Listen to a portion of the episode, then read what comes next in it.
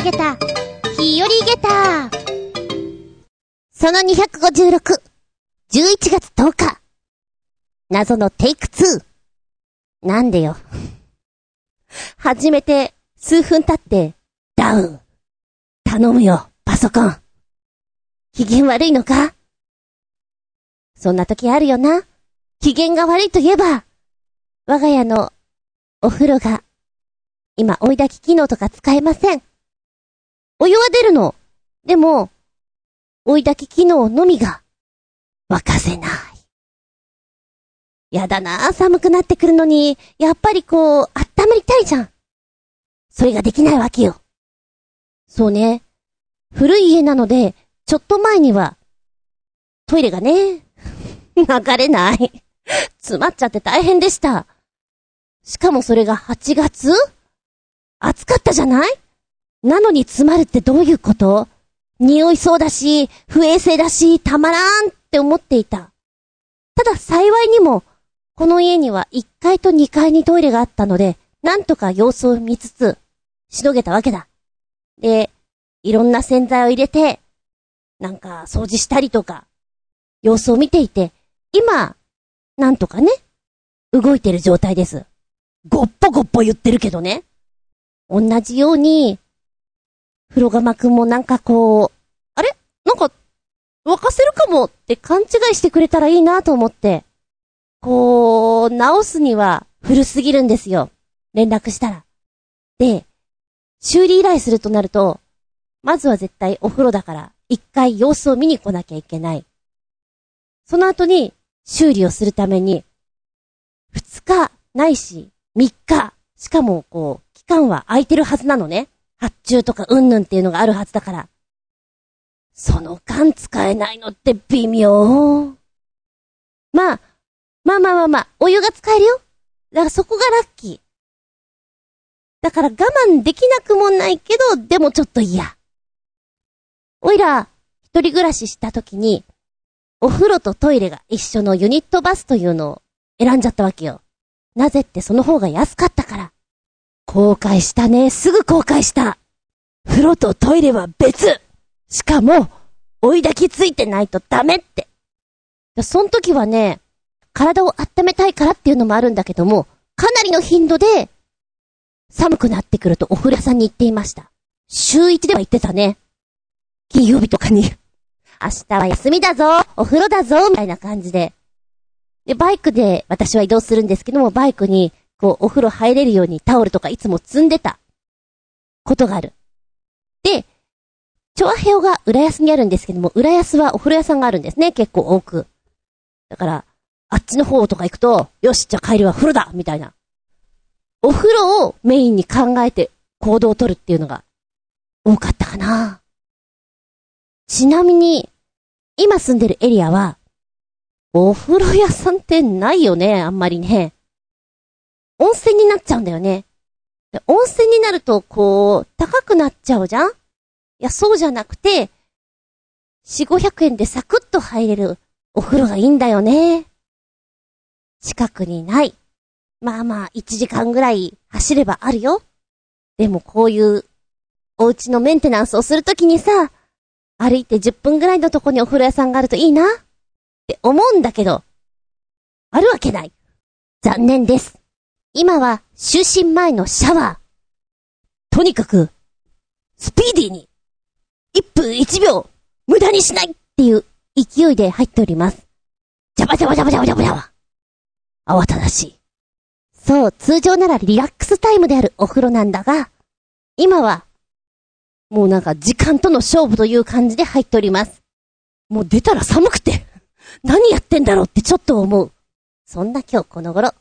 はい、しばしお付き合いくださいませ。ショートになります。お相手は私。子供の頃の運動会って、なんか、ソーラン節って必ずやるね。私も小さい頃にやったし、今の小学生に聞いても、3、4年生は、ソーラン節やるよ、やったよってみんな言う。なんだろう。これ絶対、マストなのかな?ラジオ体操って音楽が流れると、なんとなくこう体が覚えてるというか、動きます。ソーラン節も意外と流れたら、あれ、そういえばこんなのあったかなって、なんかちょっと引っかかるものあるのかななんて思ってしまった厚見純です。どうぞよろしくお願いします。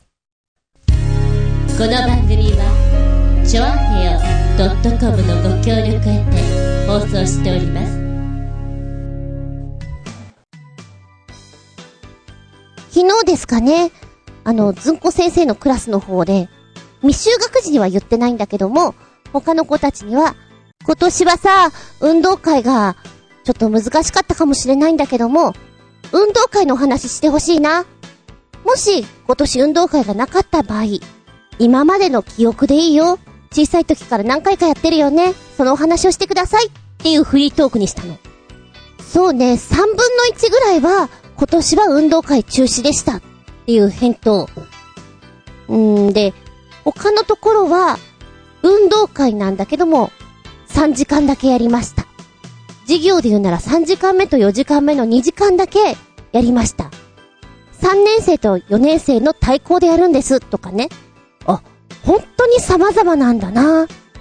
あと、立ち代わり入れ替わり、今までお外にいた人たちが次には中に入ってっていう、その順繰りに動いていくっていうね、結構めんどくさいことやってたんだなとかさ、ちょっとおかしいなと思ったのは、親御さんパパンとママン一人ずつしか来れないのかなと思ったら、二人来ていいです、ただし洋服のところにテープで名前と体温を書いたものを貼っつけて参加します。なんかそれ恥ずかしいなみたいな。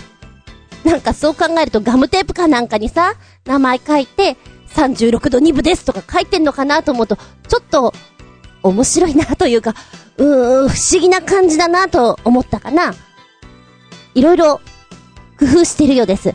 そして、運動会という名前ではなくて体育発表会でしたなんていうのもあったりね。で、6年生は組体操なんだけども、接触しちゃダメなんだ、ソーシャルディスタンスだから一人でやる組体操。ちょっと待って、組体操って誰かとこう組んでくから組体操だよね。一人でやるのって組体操なのかな、どうなのかなってちょっと思いましたとさ。私組体操嫌いだったな。なんか扇とかやるんでしょ、サボテンとか、土台の人が非常に重くてしんどいピラミッドピッピッピッグシャーみたいな、懐かしいんだけども好きじゃなかった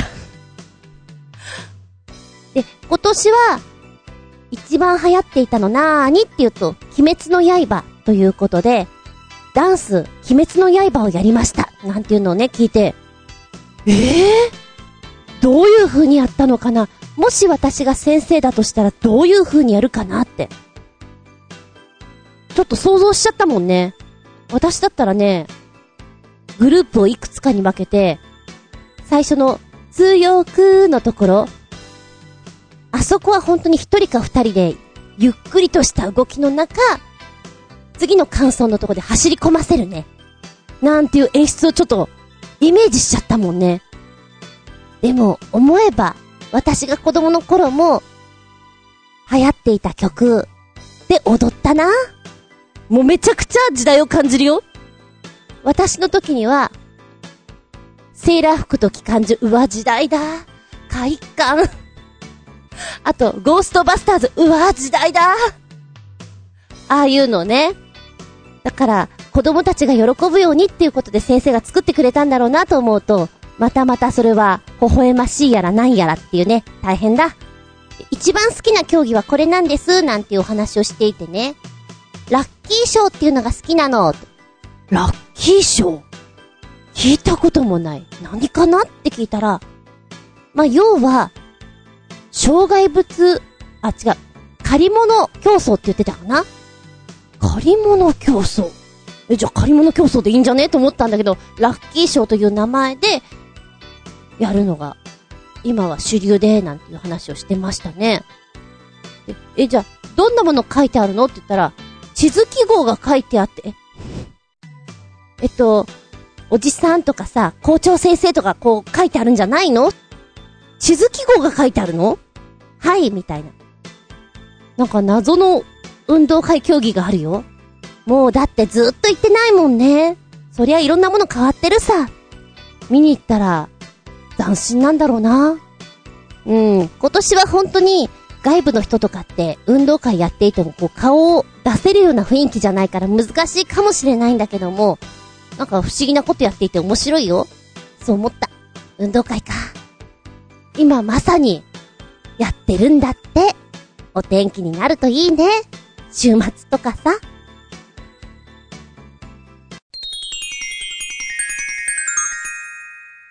シシピンアウトタイム。今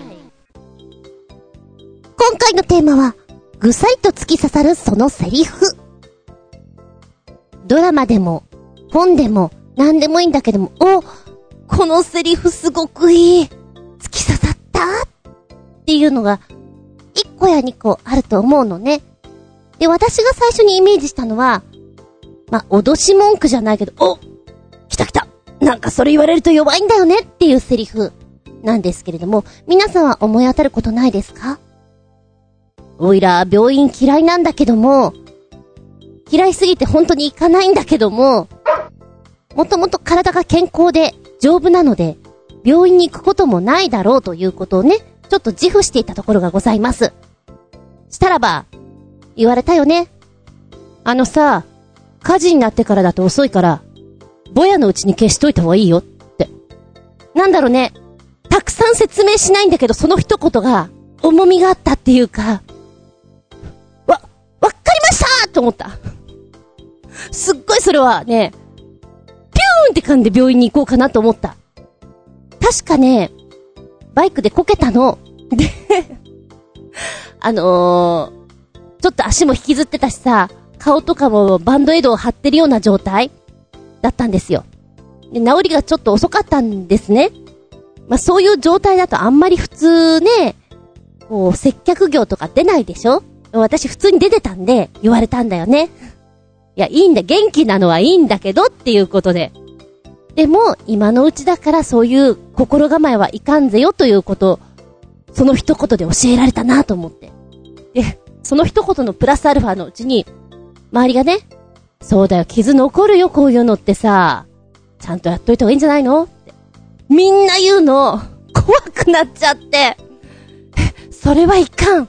で、確かにね、中学校の先生だったかな、皮膚ってパッと切った時に治りやすい方向と治りにくい方向ってあるっていうのを聞いてね、男の先生だったんだけれども、こうほっぺのさ、こう横だったらまだしも縦に切っちゃうと残っちゃうよとかさ、その時はね、おー、男の勲章みたいに思っていたよ思っていたけど、いざ自分がこうバイクでほっぺとかガッてこう怪我した時に、なんかこれ一生残ってたら嫌かも。しかも周りが怖いこと言うし、残ったらどうしようって思ったら本当にすぐに病院に行きましたとさ。うん。なんか周りからどんどん怖いことを言われると本当にダメな気分になる。なのでテレビとかでこうお医者様がね、あなたの傾向はこうですよなんていうアドバイスをする番組っていうのが結構あるかと思うんです。芸能人さんが普段の食生活とかを見てもらってさ、ああいうのを見てると自分と当てはめちゃって、うわ、じゃあ自分ダメじゃんっていう風になっちゃうので怖くて見れないなと思って。まあ、さっきの傷の治りの遅さでいくと、あー、なるほどね、こっちの方向からいくと傷が浅くても残っちゃうなっていうのが多々あるバイクの傷はね、割とうっすらうっすらになってきてるんだけど、うちの愛病ちゃんに引っかかれたのは、こうなんていうの、右手の手首のところから少し10センチぐらい上にバーッと伸びてんのね。結構ひどい傷に見えるのよ。単にうちの猫に引っかかれただけなんだけど、言われるもんね、なんか大怪我したんですかって。そのぐらい傷残っちゃってる。で、左手のこの手の甲のとこにはやっぱりうちの愛病ちゃんのこう傷が残ってまして、やけどみたいになっちゃってるんだけども、勲章です。いや違うちゃんとケアしても残ってしまう時があるので、やはりあの言葉は私の中でぐさっときたね。ぼやのうちに消しとけ。火事になったらおしまいだぞ。何か行動を起こす時にもちょっとそれを感じてます。大きくなる前に言おう、やろう。あとあれだな、自分に知識がない分のこと、まあ病院もそうなんだけれども、今私はバイクに乗っていて、バイクのメンテナンス、エンジンとかのことは全然わからないです。で、そのメンテナンス的なことを言われたら、そんなにやばい状態なのって脅しをかけられた気分になっちゃう。というのもですね、乗ってたバイクがなんか乗ってるとシュッシュッシュッシュッシュッってこう、なんだろうな、機関車みたいな音が後ろからしてくるのよ。おかしいこれちっちゃい機関車が乗ってるみたいだということをバイク屋さんにね、変な音するんですって言うと、あーみたいな。それね、多分ちょっとなんか部品とかが外れたりなんかして中で空回りしてるのかもよ。で、なんかその今はこう何もないかもしれないけど、変なとこ挟まったりしたら急に止まっちゃったりするよなんていう顔をね、しょっぱい顔で説明されるとすごく怖くて、普段私が乗ってるのって家の近所なんですけども、それでも距離があるんですね。で、週末になると先生をするために2時間ぐらいかけてこう走りに行くわけですよ。で、2時間で途中ほんと山っぽいところとかも走るからさ、そんなとこで急に止まったりしたらシャレになんないなーって。で、その話を聞いて、じゃあちょっと修理点検に入りましょう。うちで次に開けられるのがですね、月末のちょっと待って2週間ぐらい経ってからなのよ。それまで頑張れって言うんだな。頑張るけどなんだろうな、その時にも言われたのが、あ、タイヤもうやばいっすねって、いつバーストしてもおかしくないぐらいツルンツルンですよって。そうだよね、なんかメンテナンスしてなかったからそうかなとも思った。でもそう言われると、さっきまで乗ってたんだけど、本当にこのバイクに乗るのが命をかけて乗るのかお前っていう狂気に感じられて、おばさんになったんだな、そう思えるのが。昔はそれでも乗っちゃえだったんだけど、恐怖感を感じるようになったもん。遅いのかもしれないけれども。でもバイクがないと生活ができない場所に住んでるので乗りますが、こうブレーキをかけるのも、あ、かかりが悪いって言ってたなとかさ、こうすぐキュッと止まるんじゃなくて、ぬるーという動作がある中で見ると、あ、この子今本当にダメなんだ、これ以上ちょっと変なことしちゃダメだなって運転しながらも思ったしね。それがね、10月の半ばぐらいから後半にかけてで、バイク屋さんに行くのも実は遠くて40分ぐらいかかるか、1時間はかかんないけど、40分って言うと結構ですよずいぶん遠くまで行く感じするでしょ。そうなのよ。でもやっぱりいつもバイク屋さんとかに持ってって現状を教えられて、今こうだからっていう言葉を聞くとズシンってくるね。ぐさっとくる。しまった、そこまで今やばい状態かって。まあ、結果論として乗ってたバイクはもうダメになってしまったので新しく買い替えたというのが現状なんですけども、そこまでひどい状態の中乗っててね、最後に乗った時、バイク屋さんに向かう時に信号がパッと変わったからブレーキかけたのね。その時にキュッと止まりが悪くてね、ズルズルズルズルズルって前に行っちゃったのよ。で、たまたま車が出てこなかったからよかったんだけれど、これすっげえ怖え、こういうことかって思った。身をもって体験。ああ、ブレーキ周りって本当に急に来るんだなって。だ、皆さんもいや、車とかだったらそんなにね、ないのかもしれないんだけれども、メンテナンスはした方がいいよ。あと、うちの車なんか乗ってるとレンチのマークが出てくんだけど、あれ絶対なんかあるんだよな。レンチマーク、ただ可愛いから出てるわけじゃないんだよね、きっと。何かやばいからってことなんだろうなっていうのを、おととい運転していて、あれ？何このマークって感じたの。なんか、そういうのってさ、壊れる時とか、修理する時とか、連動するよね。嫌だよ。トイレ、お風呂、車って連動したら嫌だよ。って思ってます。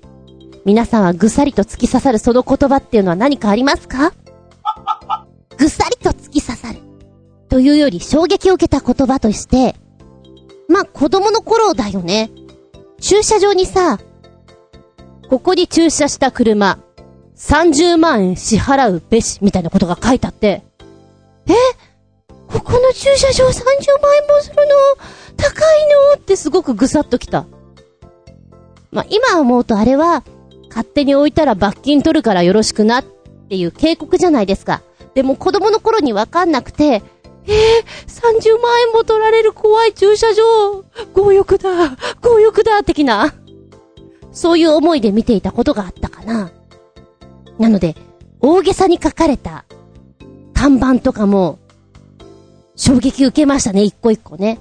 さっき見ていてね、お、これはいい意味でぐさっとくる脅し文句だねって思ったのは、立ち正面をされてしまって困ってしまうよっていう場所多々あるかと思うんです。まあ日本とかだと、ここに正面すべからず的なことを札で貼って置いてあったりするかと思うんですね。もしくは監視カメラ作動中、今はこれが多いかな。海外のやつは説明がなくてもわかる、おしっこしちゃダメだからのイラスト、矢印、YouTube にその絵が乗っかってるの。あ、要はここでしたら YouTube で晒すからなお前っていう脅しがめちゃくちゃスパイシーでかっこいいなって思った。やらないでしょそしたらっていうのがね。あ、テレビで見たな、そういえば。どこだったかな。お酒はすごく好きで、年末とかになるとお酒を飲んでしまって路上で寝てしまって、で車にひかれてしまうという事故が本当に多くて、それをなくそうということから、酔っ払ったら警官が写真を撮って、それ晒すからっていう晒されたらやっぱ嫌でしょ、じゃあやめてっていうことによって、年末年始にこうお酒が進んで道路で寝てっていうのが減ったっていうお話を聞きまして、ああ賢いなと思った。羞恥心ね、そこはやっぱり。はっと我に返った時のこの自分の情けない、酔っ払って道路で寝ている写真がこう飾られてるのを見たくない見られたくない、その思いは誰でも一緒でしょう。素敵な脅し文句、そして一番響いてくるんだろうなと思う。ぐさぐさですよ。あー、ぐさりと刺さらなかったという意味合いで失敗談ね。いや、小さい子には効くのかも。小学校の頃、校長先生の話とかすっごく長くて、みんな校庭でさ、つまんないからこう校庭に指で砂に絵を描いたり落書きし始めちゃう。それみっともないからやめなさいって先生は言うわけよ。でもみんなつまんない話を聞きたくない、遊んでたい。でそうすると先生が言うの、よし次に絵描いたらその指舐めてもらうからな。もうある程度大きくなってくるとへって思うよねなんだそれへ。でも 1,2 年生だと舐めんのやだってなると思うので、低学年には聞く、高学年にはなんだそれ他にないのかよっていうバカにされてしまうというね、難しい言い方です。先生、言う相手を見なきゃいけませんね。ぐさりと刺さる相手、刺さらぬ相手を。今ちょっとそれを思い出しちゃった。若気の行ったり来たりでさ、すっごい舞台とか、すっごいお仕事したいな、芸能のね、って思っていた時に、やっぱり、そういうことをやってらっしゃった先人が、私がやってることがぬるかったんでしょうね。もうやめちまえって言われた時にすっげえ腹立って、なんだよもう何も分かってないじゃんって一人で怒ってた時があります。数年経って思ったね。ああ、あの言葉ってそういうことなんだなって。なんか、素直にはいって言えなかった自分がいかん。それが若気の行ったり来たりなんだろうけれども、今になってそういうのっていくつか感じますね。あとはやっぱり悩んでいて、逆の発想でぐさっときたのが、やめることも勇気の一つなんだよ。これもね、いろんな考え方ができるなって思う中で、そこにそういう答えを出すっていうのはなかったから、ああ、やめるという選択を選んでもいいんだって思った瞬間だよね。うん。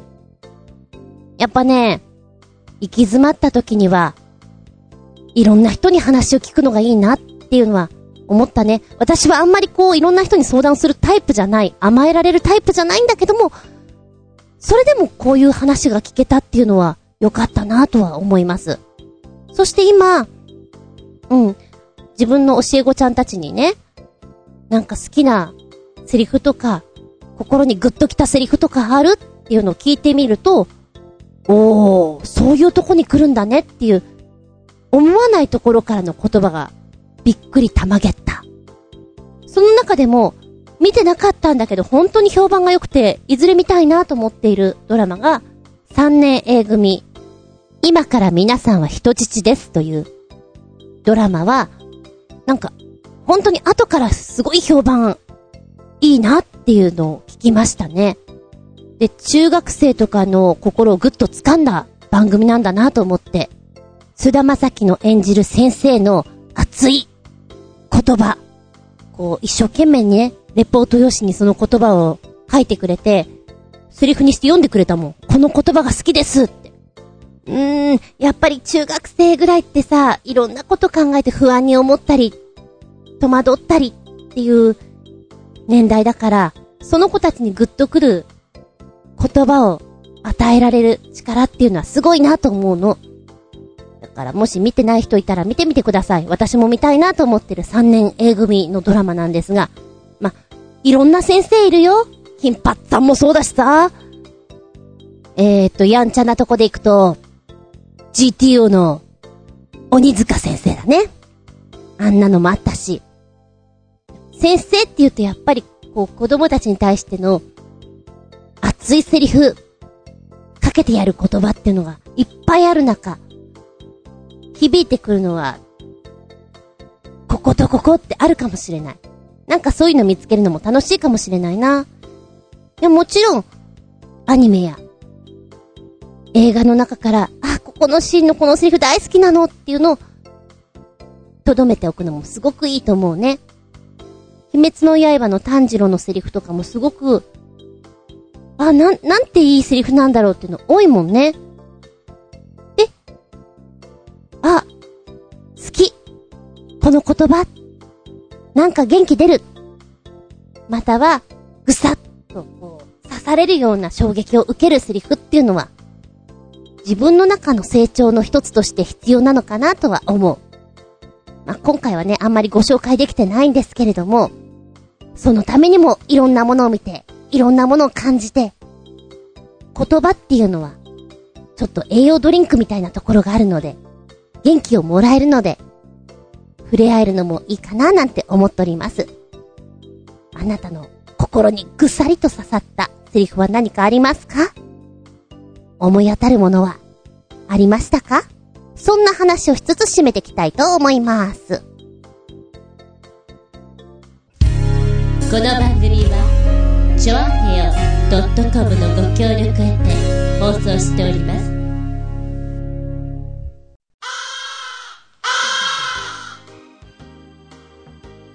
ごめん、今日はショートになっておりますので、この辺で失礼したいと思います。次回は11月24日、下駄257でお届けできたらなと思います。23日か。レッスン終わってからだな。頑張ろう。頑張りたいと思う。テーマは、買っててよかった。持っててよかった。というお話をしていこうかな。あなたは気に入った商品とかあったらすぐに買っちゃう方？それとも、じっくり考えてから、お買い上げになりますか？私は結構ね、じっくり考えて買わない人なんですよ。本当に買わない人でして、いや、どうでもいいものは買うよ。洋服とかは買うんだけど、家電とかは調校しすぎ。で、評判聞いて、いや、でもなーっていうのを1年半ぐらいやって、ようやく買ったりする。かな？買わないことの方がほとんどだけども。でも、きっと買ったら便利なんだろうな。気のせいか？どうなのか？圧力鍋。私何年前から言ってるこれ。下手したら10年前ぐらいから言ってるかも。レミパン。噂のレミパン。欲しかったの。でもなと思って、温めまくって、今に至る。ちょっとお高いと、調校しすぎまして、買うタイミングを逃すんです。でも、欲しい時に買わないと買えないんだよねってよく言いますよね。なので、買ってよかった、持っててよかったっていうお話につなげたいと思います。逆の話もあるけどね。買わなきゃよかったぜい！めっちゃそういうのもあるけれども、次回はそのお話をしたいなと思います。お便りは、チョアヘオホームページ、お便りホームから入っていただきますか、もしくは私のブログ、ズンコの独り言の方にメールフォーム用意してございます。こちらご利用くださいませ。じゃなければ、直接のメールアドレスもございますよ。全部小文字で、geta_zun@yahoo.co.jp、geta_zun@yahoo.co.jp、こちらまでお願いしますね。次回のテーマは、買っててよかった、持っててよかったのお話だよ。下駄257、日付が変わるその頃にか、変わったその頃にまたお聞きいただけたらと思います。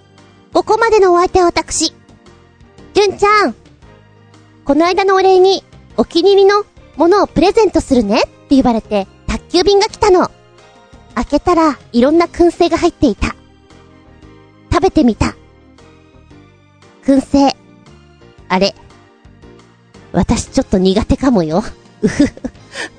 なんか、苦手かもよ、この香り。厚み純でした。見舞い、聞く舞い、話す舞い。ずんこの話も、もう、おしまい。バイバイキーン。燻製の中に、アーモンドと、なんかフレーク、それから、スモーク、チキン的なもの、チーズ、そんなのが、ちょっと、どさっと入ってたのね。なんか、燻製って、香りじゃん？当たり前なんだけども、思ってるより、ストロングで、なんだろうな、口に入れた時のこの、煙い感じ。大人だよね、この味楽しめんのは。で、きっと、お酒が好きな方は、これでチビチビやるのが美味しいんだろうなって思うんだけど、私、お酒そんなやらんので、むしろ家では飲まんので、この、ストロングな感じをどう取得していいのやら、なかなか減りません。そんな、燻製です。せっかくもらったから美味しくいただきたいんだけどさ、残念な限りといえば、今ずんこ先生で教えているクラス年中さんなんだけども、久々にすっごく可愛い子なんだけど、ちょっと小さすぎんのかな、なんかね、何を言ってるのかよくわからないの。あのねごめん、本当何言ってるのかわかんないと思って、今までのクラスはなんかそういうことを言ってる子がいると、ミキちゃんね、こう言ってるよって通訳してくれる子が必ず一人か二人いたのよ。今のクラスいなくて、でお隣にいた子がね、割としっかりしてる子なので、うんうんってうなずいてるから、あ、ねえねえ今なんて言ったのって言ったら、うんなんて言ったか忘れちゃったって言われていや今うんうんって言ってたじゃんと思って、今本当にすごく可愛い子なんだけどコミュニケーションが取りにくくて、すごいな、小さい子を持ってるお母さんとかお友達とかってすごいなって思う。ただしお家で練習してきてもらったセリフに関してはバッチリです。普通のこうコミュニケーション取ろうと思うと難しいです。先生ちょっと昔からヒアリングがうまくできなくて、あはんってなっちゃうので、とりあえずそうなんだすごいねって言ってるけど、ちょっとヒアリングできてません。どうしたらいいんでしょう。最近の悩み事ですってな感じで、本日はこのままドロンします。